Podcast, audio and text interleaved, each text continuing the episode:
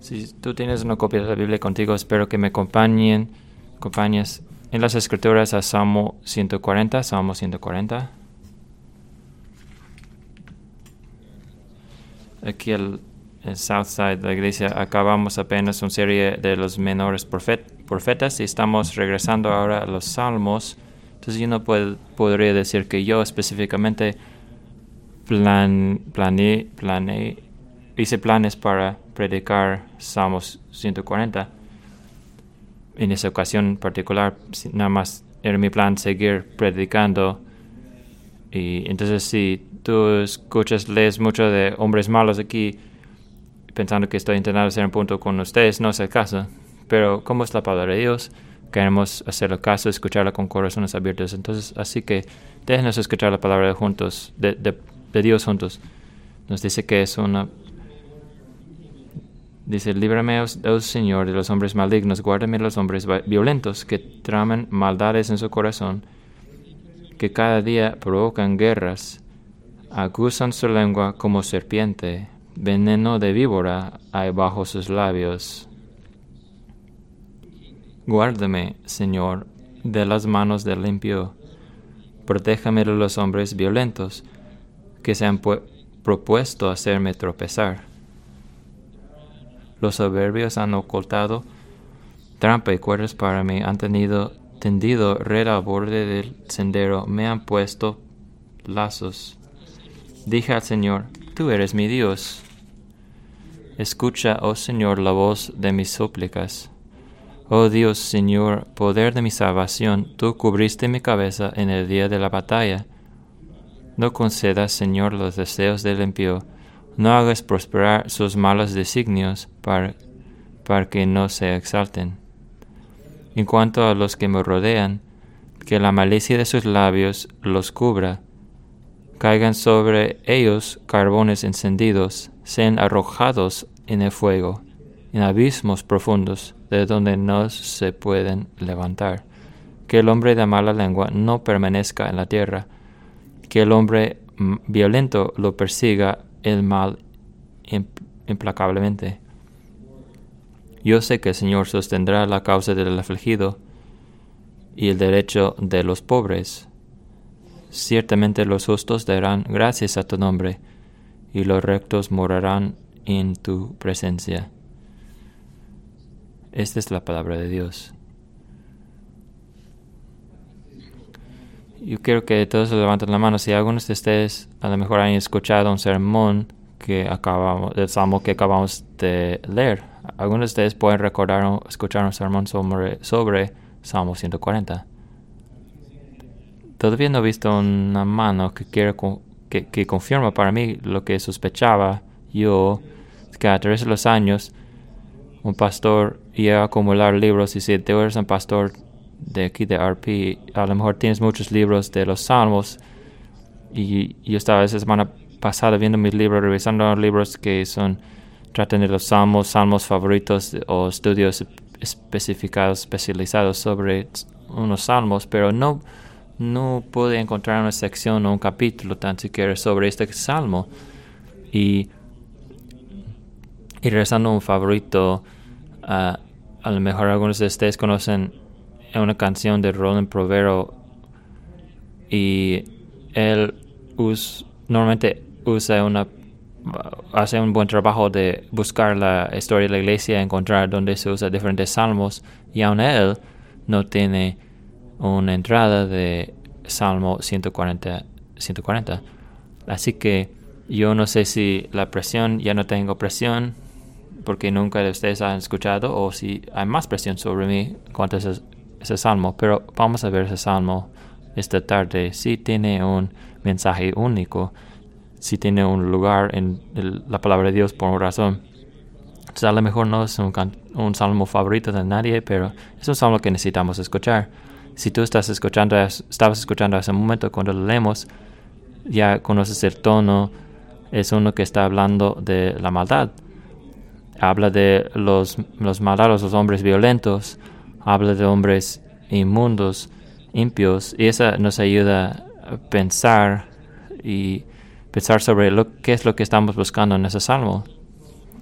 Así que si la maldad tuviera un olor, entonces el, el aire alrededor de David estaría como que espeso con el, el olor de la, de la maldad mientras él escribió esas palabras de Salmo 140. Entonces ese es el patrón que quiero seguir, esa mentalidad. Y tenemos cuatro puntos, cuatro cosas que quiero que aprendamos de nuestros salmos esta tarde. Entonces esta tarde, nada más esta tarde, tenemos, somos carnistas de cinco puntos, digo cuatro puntos en vez de cinco. Cuatro enseñanzas que queremos, queremos ver. Cuando nos rodea la maldad, esas son las cuatro cosas que, en que nos aferramos. Cuando estamos rodeados por la maldad, rodeados por la maldad, esas son las cuatro cosas en que nos aferramos. Primeramente, vemos la oración que nos da fundación, la oración que nos da fundación, y escuchas la urgencia en esas palabras, en esas palabras, principios, palabras del versículo, del capítulo, dice, líbrame, presérvame, y otra vez en capítulo 4, guárdame, protéjame.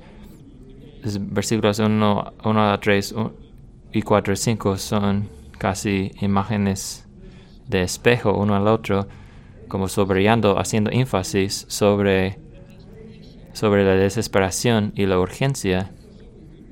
Entonces lo que leemos aquí en esos versículos es que David está bajo un, un ataque fuerte. Los hombres, los malvados, los malos hombres están haciendo planes, están haciendo maldad contra él. Su corazón está obrando eso se puede ver en versículo 2, que traman maldades en su corazón. Versículo 3, agusan su lengua como serpiente. Sus manos están activos en versículo 4. Guárdame, Señor, de las manos del impío. Así que hay peligro, hay peligro aquí, peligro por todos lados por, este siervo del Señor. Y el peligro está destacado, se sobre por cómo las imágenes de cómo presenta a nosotros, lo presenta como guerra en versículo 2, ¿no? Que, trama maldades en su corazón, que cada día provocan guerras.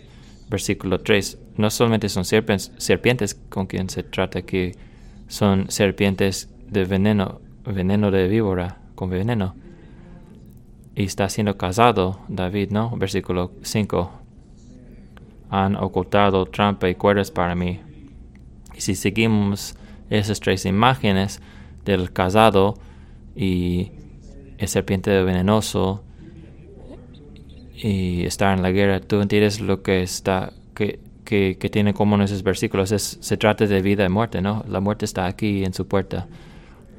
Ah, entonces aquí está esa oración. En versículos 1 a 5 es el corazón de, de su oración, el corazón de su necesidad. Presérvame, Dios, guárdame, rescátame, sálvame, Dios.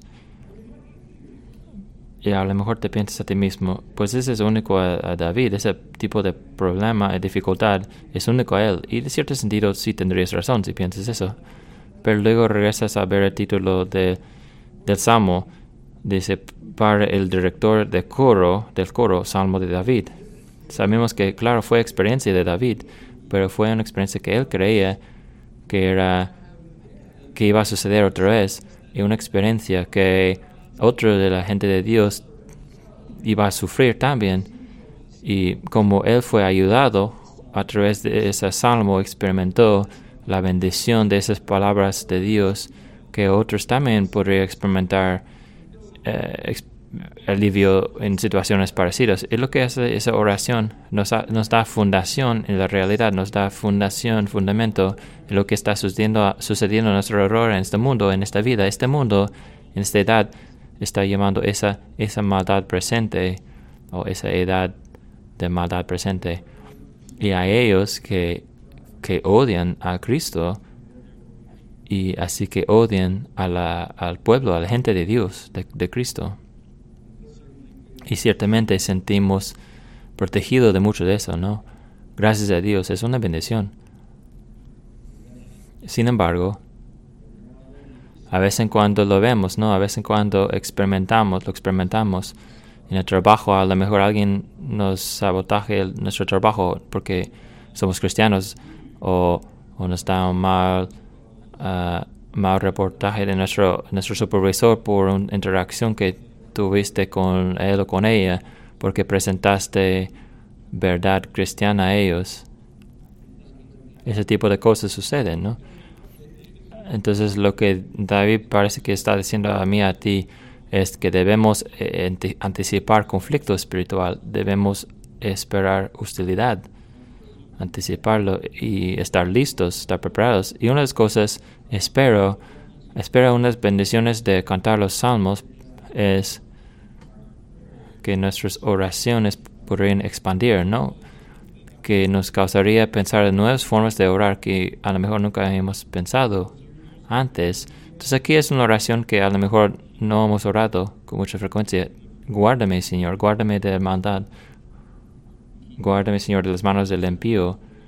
Protégame de los hombres del violento, porque corresponde a ti, porque soy tuyo. Es una, es una oración que nos da fundación en nuestra vida presente, ¿no? Y si seguimos adelante, más adelante, vemos el Dios que nos toma por sí mismo, el Dios que nos toma por sí mismo, versículos 6 a 8, versículos 6 a 8, y, y ves, seguramente lo viste aquí a, través de ese salmo que es el nombre del pacto, del nombre del pacto de Dios está usado aquí. Versículos 6 a 8 está usado cuatro veces. Vemos todo mayúsculos, Señor en, Señor en todo mayúsculos. Eh, entonces aquí está el Señor, aquí está David buscando al Señor. Aquí está una confesión, está diciendo, yo dije al Señor, tú eres mi Dios. Yo dije al Señor, tú eres mi Dios. Mi Dios. Ahora, ¿dónde, dónde puedes tener tanto, tanto valor, no? Como, como, ¿Dónde encuentras tanta confianza de decir al Dios del universo, tú eres mi Dios? Tú no te despiertas algún día y, dices eso sin algún contexto, algún ah, ánimo para animarte a hacer eso. O, eres loco. O gracias a Dios que no somos locos y tenemos razón para decir tales cosas. Porque todo a través de la Biblia Dios nos dice eso. Dice, yo soy el Dios, yo soy el Señor tu Dios. Y el más famoso caso es ahí en montañas Sinai cuando está dando la ley de los diez mandamientos a su gente y les está dando la ley en el contexto del pacto, una, relación está formando con ellos, los redentó desde la esclavitud, los ha, los ha dado, eh, les ha dado libertad, los ha sacado de la tierra de Egipto. Yo soy el Dios tu Señor, el Señor tu Dios, y ese es el lugar más famoso, ¿no? Pero esas son unas formas que Dios se presenta a nosotros, unas formas que nos recuerda, nos anima, unas formas que Él nos fortaleza, nos fortaleza y nos da el bienvenido a, acudirnos a Él y confiar en Él y vivir por Él. Yo creo que son 22 veces, 20 algunas veces solamente en el libro de Levítico, que el Señor se presenta de tal forma a su pueblo yo soy el Señor tu Dios. Así que no es algo que alguien puede decir, tú eres mi Dios, sino, sino que Dios lo diga primero, yo soy el Señor tu Dios. Así que aquí estamos nosotros en territorio de enemigos, se puede decir. Aquí estamos rodeados por maldad en este mundo. Aquí estamos con gente hostil enemigos del nombre de Dios y así al pueblo de Dios. En el medio de ese entorno, a lo mejor son dificultades en el trabajo, en la escuela, estás rodeado por los que no creen, los incrédulos. Dios está contigo en este mundo, en aquel circunstancia, y es el Dios que salva, como vemos en versículo 7. Oh Dios, Señor, poder de mi salvación. Y el Dios que te salvó es el mismo Dios que está contigo. Tú cubriste mi cabeza en el día de la batalla. Y claro, Pablo va a seguir con ese tema de, que somos vestidos en la armadura de Dios, del Señor. Y aquí está David diciendo, yo estoy poniéndome el casco. O el Señor diciendo a David, yo soy tu refugio, tu protección.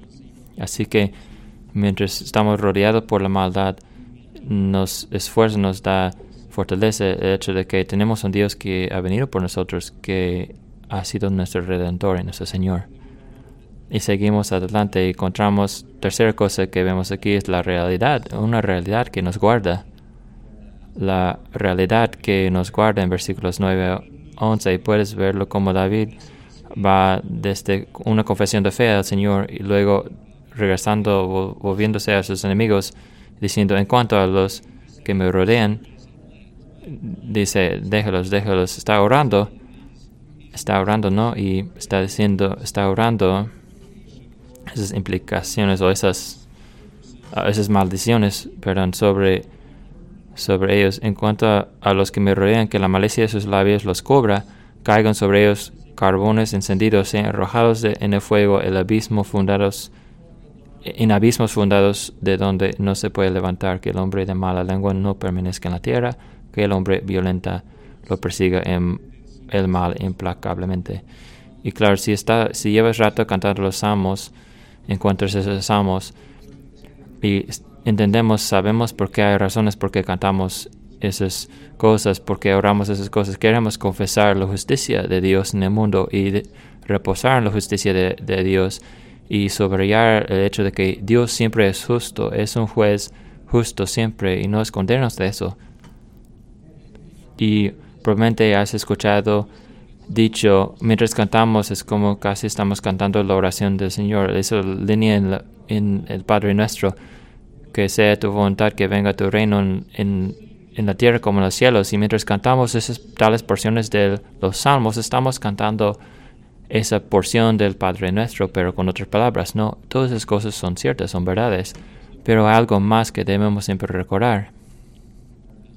Mientras cantamos esos tipos de pasajes en los salmos, que son, son, son para hablar a nuestro corazón y para hablar a nuestro pecado también. Son hechos para corregirnos un regaño para arrepentirnos, un tipo de barrera, ¿no?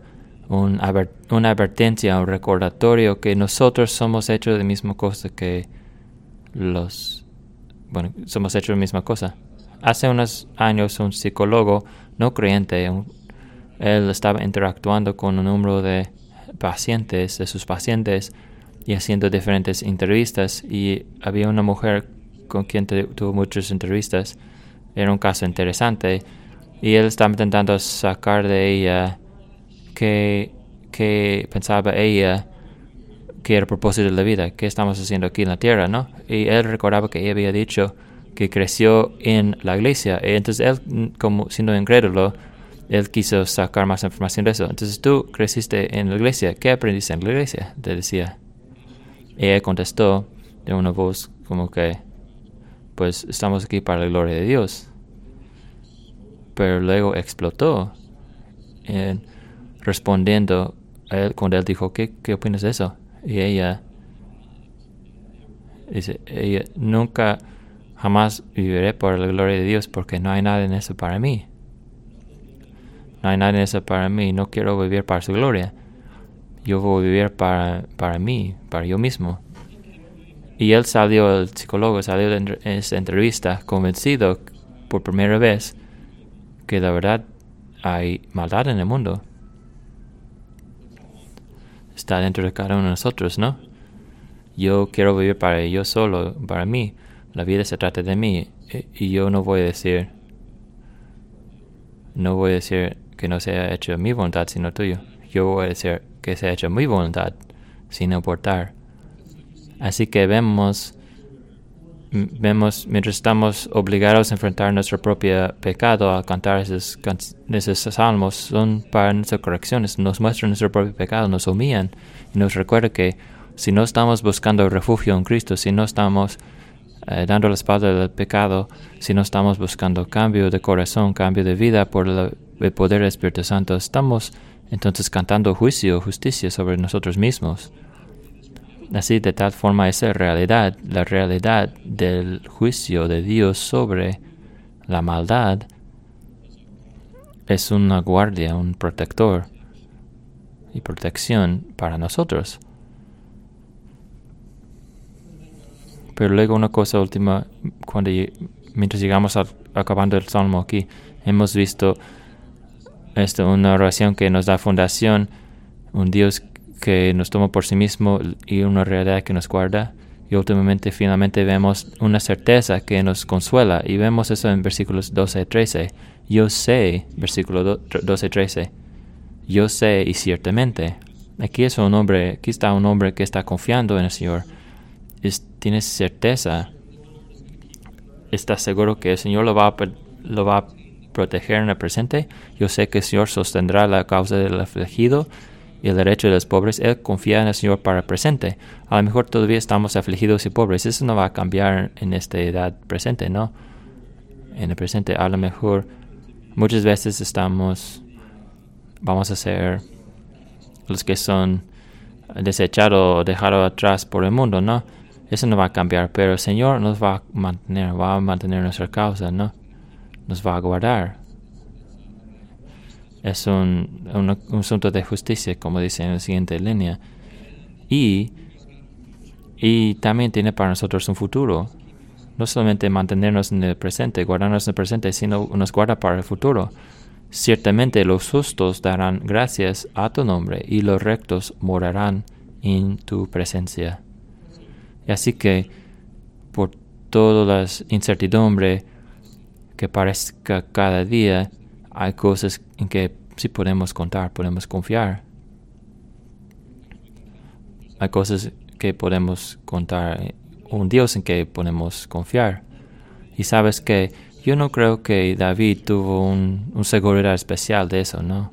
Yo no creo que él tuvo como algo místico, un seguro místico más allá de las escrituras. Él simplemente estaba confiando en el mismo Dios en que, en, que nosotros confiamos y la misma palabra en que, en que confiamos nosotros. Y, él tenía menos de la palabra que en, en aquel punto para leer y escuchar. Pero él decía, y yo sé que Dios me, me mantendrá mi causa, sin importar lo malo. Yo sé que por aún este, sus situaciones en trabajo son difíciles. Por toda la dificultad que hay, Dios te va a mantener tu causa. Y Él te va a dar razón para dar gracias a Dios y Él te va a dar un lugar, una morada con Él en su presencia.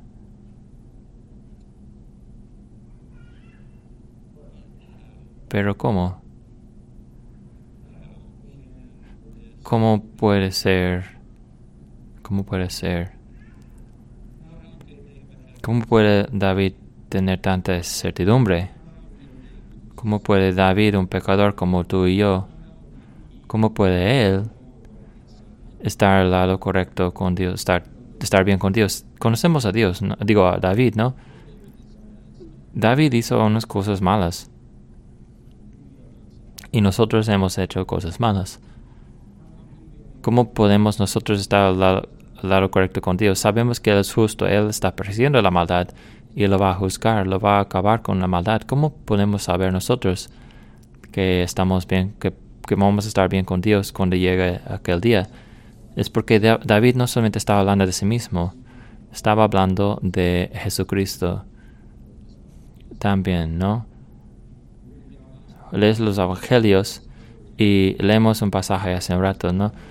Y lees los evangelios y casi no puedes escapar el hecho de que sin encontrar la, la malicia del hombre dirigido hacia el santo de Dios. Jesús andando haciendo bien y, solo bien, ¿no? Andando, hablando bien y solamente bien. Sin embargo, el hombre, la amargura del hombre y la maldad del hombre fue sacado, sacado aún más por, por la santidad y bondad que el hombre vio delante de él. Estaba plena vista y de hecho por, por Jesús estaba rodeado por maldad y Jesús en, vez de protegerse a sí mismo de la maldad de los impios, como podía hacer, castigarlos en el momento, destruirlos o quitarle, quitarse de la situación mala, Él se expuso, se, se reveló, ah, se entregó a ellos. Ellos hicieron lo que quisieron con Él.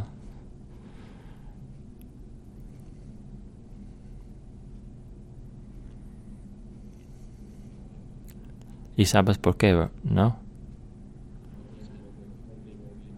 Porque Él tuvo que hacer camino para pecadores como nosotros. Él se entregó a los hombres impíos para salvar a los, a los malvados, a los hombres malos. Te sorprendiera saber que, pues, todo lo que, desde lo que yo sí sé, hay un solo, solo un versículo que fue citado de ese salmo en, en el Nuevo Testamento, en Romanos 3, Pablo está hablando sobre la pecaminosidad del hombre. Ningún hombre hace bien. Ningún hombre. Y él cita varios pasajes de los salmos. Y él saca un solo versículo de Salmo 140 aquí. Pablo, y sabes lo que está haciendo, está haciendo fundación. Él quiere que lleguemos al punto en que aquí estamos nosotros.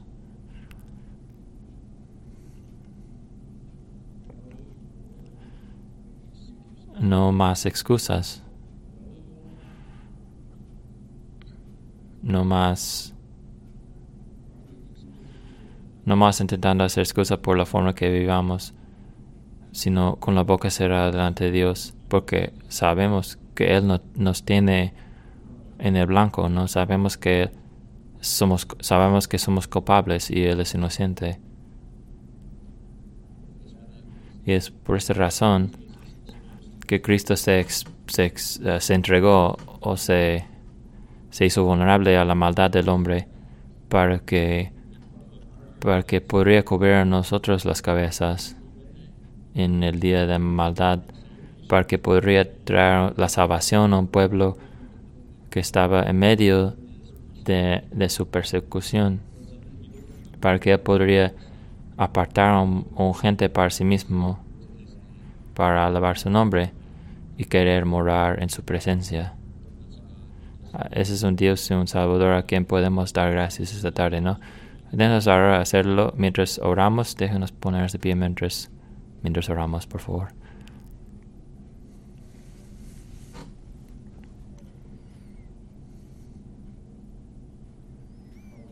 Padre, te damos gracias por la forma en que tú, por tu palabra, nos, nos das fundación en la realidad nos recuerdas del mundo en que vivimos, nos recuerdas las cosas que están en nuestro propio corazón, nos recuerdas de lo que somos y nos apuntas una otra siempre a ti mismo como nuestra esperanza.